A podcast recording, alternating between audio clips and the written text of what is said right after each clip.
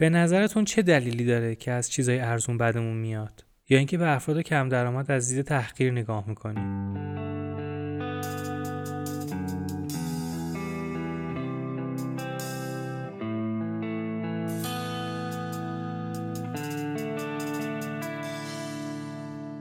کتابی که تو این قسمت می‌خوام راجع به صحبت بکنیم از چیزهای ارزان بیزار بودنه. یا همون Why We Hate Cheapings هست از مؤسسه مدرسه زندگی The School of Life و ترجمه خانم سما قرایی از انتشارات هنوز. من سینا قربانیانم و این اپیزود چهارم پادکست چنل سین هست که در چهار اسفند 1400 منتشر میشه.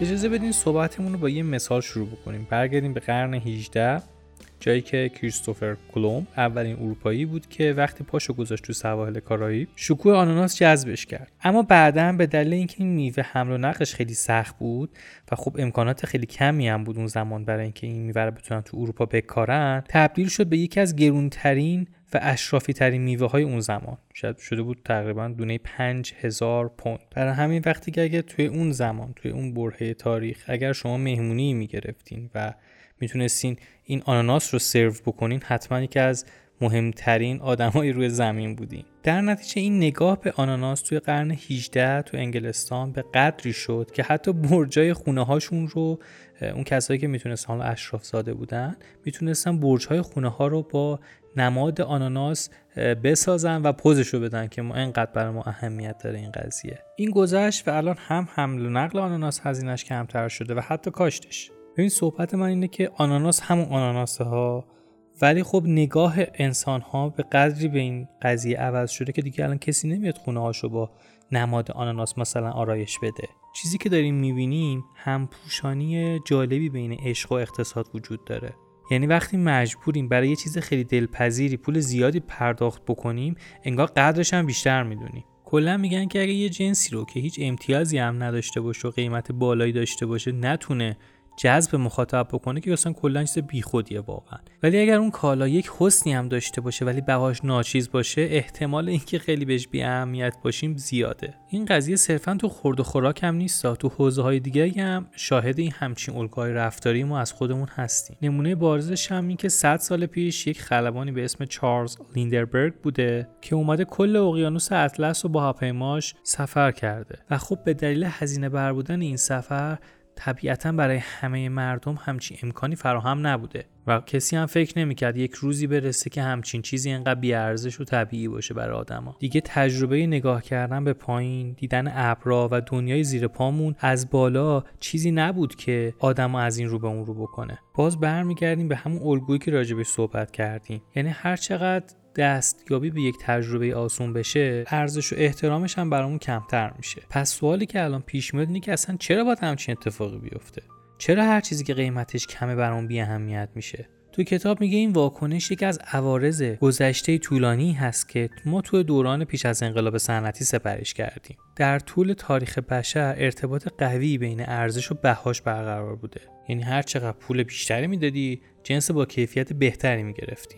چون اصلا امکانش نبود که هم قیمت رو پایین بیاری هم کیفیت رو بالا ببری.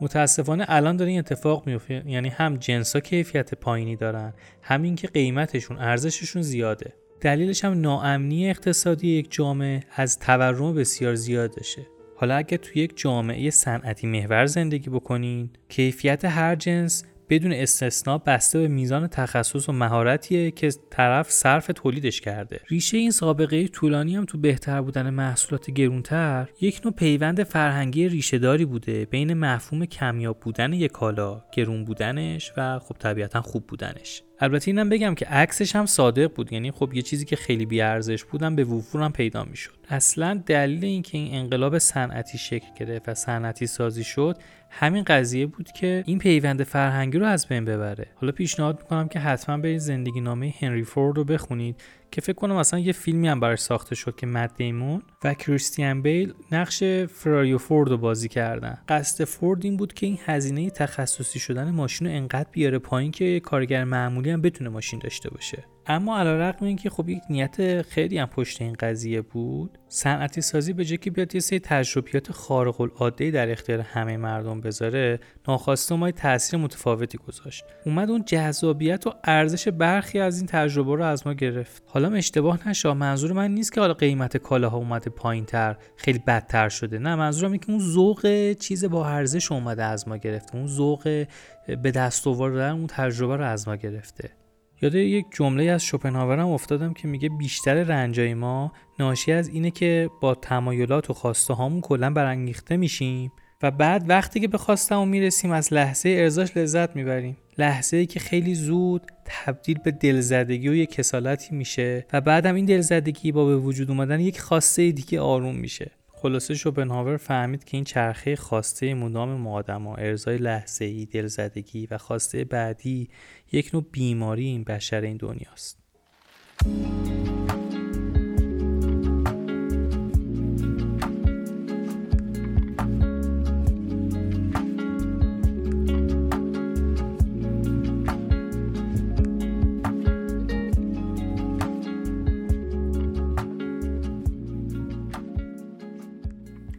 سلسله مراتب اتفاقای عجیب غریبی تو جریانه که کلا دیدگاه ما رو شکل میده و میگه که قدردان چه چیزایی باشیم و کمبود چه چیزایی رو حس بکنیم. تراژدی رابطه ما با پولم دقیقا به همین دلیله. اینکه سلسله مراتب به نفع چیزای گرون عمل می‌کنه. یعنی اینکه فکر می‌کنیم چون توان خرید چیزای گرون قیمت رو نداریم بدبختیم و دچار کمبودیم. مثلا انگار خریدن تخم مرغ خریدن شیر و ماست نمی‌تونه پولدار بودن به حساب بیاد. حتما باید مثلا بیایم یه تخم مرغ خیلی نازای خیلی خاصی رو در نظر بگیریم که بگیم تخم مرغ اونو چون نمی‌تونیم بخریم پس در ما فقیر حالا سوالی که تو کتاب مطرح می‌کنه اینه که چطور بیایم این ذهنیت رو عوض بکنیم؟ بعد تو جواب میگه جایی که اصلا انتظارش رو نداریم. که میشه توی چهار سالگیمون. اگر اپیزود قبلی رو گوش داده باشین ما راجع به ناکامی هایی که توی کودکیمون برامون اتفاق میفته خیلی مفصل صحبت کردیم. حالا اینجا میگه بچه ها دو تا امتیاز دارن. اول اینکه اصلا نمی‌دونن قرار چه چیزی دوست داشته باشن. دوم هم اینکه پول به عنوان شعن و مقام براشون اصلا معنی نداره. پس هیچ وقت این قیمت معیار ارزش گذاری برای این بچه ها نیست. حالا چی براشون ملاکه؟ صرفا اون خوشی و لذتی که از یه ویژگی ذاتی چیزی که می‌بینن به هم بسنده می‌کنن. یهو می‌بینیم که یک ساعت نشستن دارن فقط با یه دکمه بازی می‌کنن. و اگه همون ازشون بگیری انگار دنیا رو ازشون گرفتی. اگر از یه بچه بخوایم مثلا رو یک کالای قیمت گذاری بکنه با توجه به کاربرد و جذابیتی که براش داره و روش قیمت گذاری می‌کنه نه بر اساس هزینه تولیدش. به نتیجه این قیمت گذاری هم نگاه کنیم شاید یه وقتایی نامعمول باشه اما انگار منصفانه تره اما خب قیمت تو دنیای واقعی فقط بازتاب هزینه تولیده. حالا این کودکی که چهار سالش بود راجع به صحبت کردیم شده 8 سالش. ما میایم بهش مفهوم ارزونی و گرونی رو میگیم. میگیم آقا هر چی که گرونتر هم هست قطعا ارزشش هم بیشتره. بیا پولاتو جمع بکن پس انداز بکن که بتونی یه چیز بهتر بخری. از همینجاست که این واکنش در ما کلا بذرش کاشته میشه. چیزی که هست الان ما نمی‌تونیم برگردیم بچگیمون خودمون رو درست بکنیم که. ولی می‌تونیم به خودمون الان یاد بدیم که اگر یه کالایی رو ببینیم ارزشش رو بر اساس نیاز خودمون تعریف کنیم بگیم که این پولی که داریم برای این قضیه هزینه می‌کنیم شاید اوکی باشه. من این, این کار من رو را بندازه. لازم نیست خودم به هر دری بزنم برای داشتن یک لول بالاترش. ببینید هنرمندا بهترین افرادی هستن که بخوان ارزش یک کالا رو به خاطر وجودش نشون بدن. داشتیم افرادی که فقط با کشیدن یک سیب یا چه می‌دونم یک گلدون سر ذوق اومده. این آدم مجموع آثاری رو جمع کرده که نشون بده چقدر ظرافت می‌تونه تو دیتیل یک چیز خیلی معمولی هم دیده بشه. معمولی رو از این جهت میگم که چون همیشه در دسترس بوده ما همچین حسی بهش داریم ما. اگر از داشتن چیزای ارزون شاد نمیشیم این دلیل ضعف ذاتیمون نیست. بلکه صرفا بد اقبالی فرهنگی این دنیای امروزه. مثلا ما وقتی که بچه بودیم راه حلش رو می‌دونستیم دیگه. هم که خوش باشیم با یه بازی کردن با یه دکمه. الان راه مشخصه مثلا ما یک تبلیغی می‌بینیم یا یک وارد گالری هنری میشیم. باید رابطمون رو با قیمتش بازبینی بکنیم. ما دو راه جلو پای زندگیمونه برای ثروتمند شدن. اولی که بیایم پول بیشتری در بیاریم که فکر کنم توی اپیزود دوم راجع به صحبت کردیم. دومی که به لطف این انقلاب صنعتی که چیزهای با ارزش و ارزون قیمت در اختیار ما قرار داده کشف بکنیم که چه چیزی برای ما با ارزشه. اصلا شاید ما ثروتمندتر از اون فردی باشیم که فکرش رو می‌کنیم.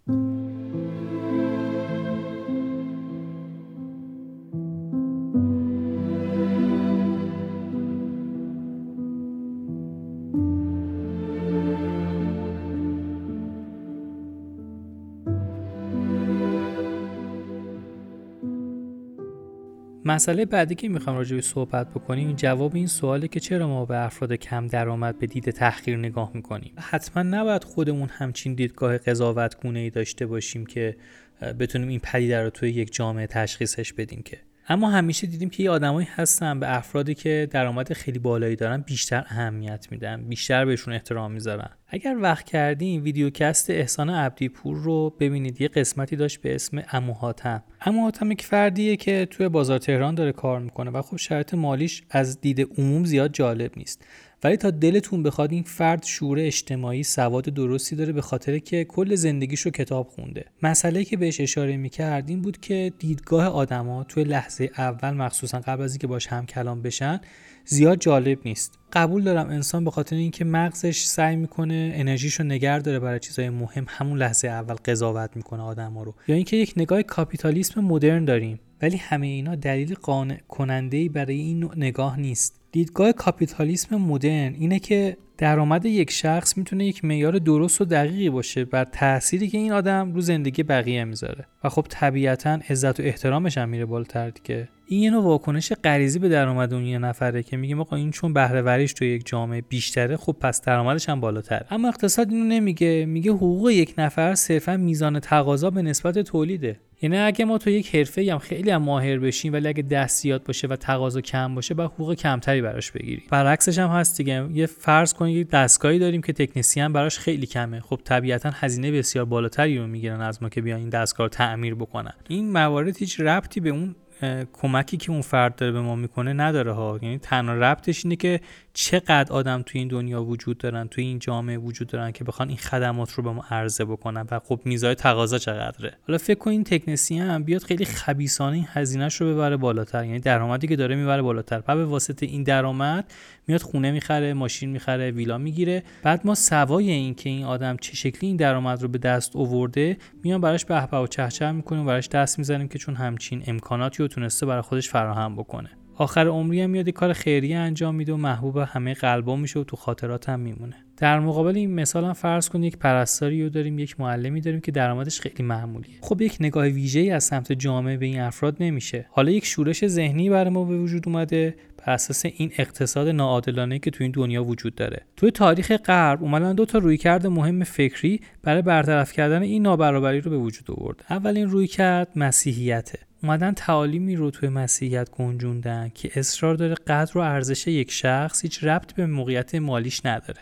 دین کمک می‌کنه به یک نوعی که این قضیه فرق و این نوع تحقیر اجتماعی کلا کمتر آزاردهنده باشه.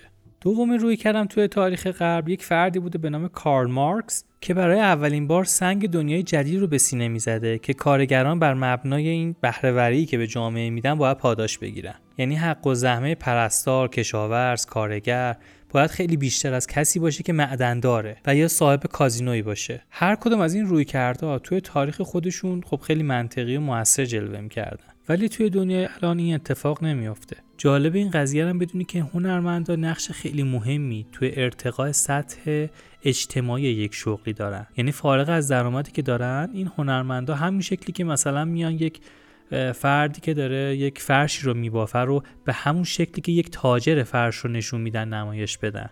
در نتیجه ما به واسطه هنر امکان اینو پیدا می‌کنیم که یک ارزیابی مجددی از شایستگی های واقعی یک آدمی که رو برون هست داشته باشیم فارغ از اینکه میزان دستمزدش رو به عنوان یک معیار ارزش انسانی قرار بدیم. هرچند که توی دنیای الان این قضیه غیر ممکن یا سخت به نظر می‌رسه ولی خب به هر حال هنر داره تمام تلاش خودش رو می‌کنه که به این قضیه تا اونجایی که میشه خاتمه بده. ارادت.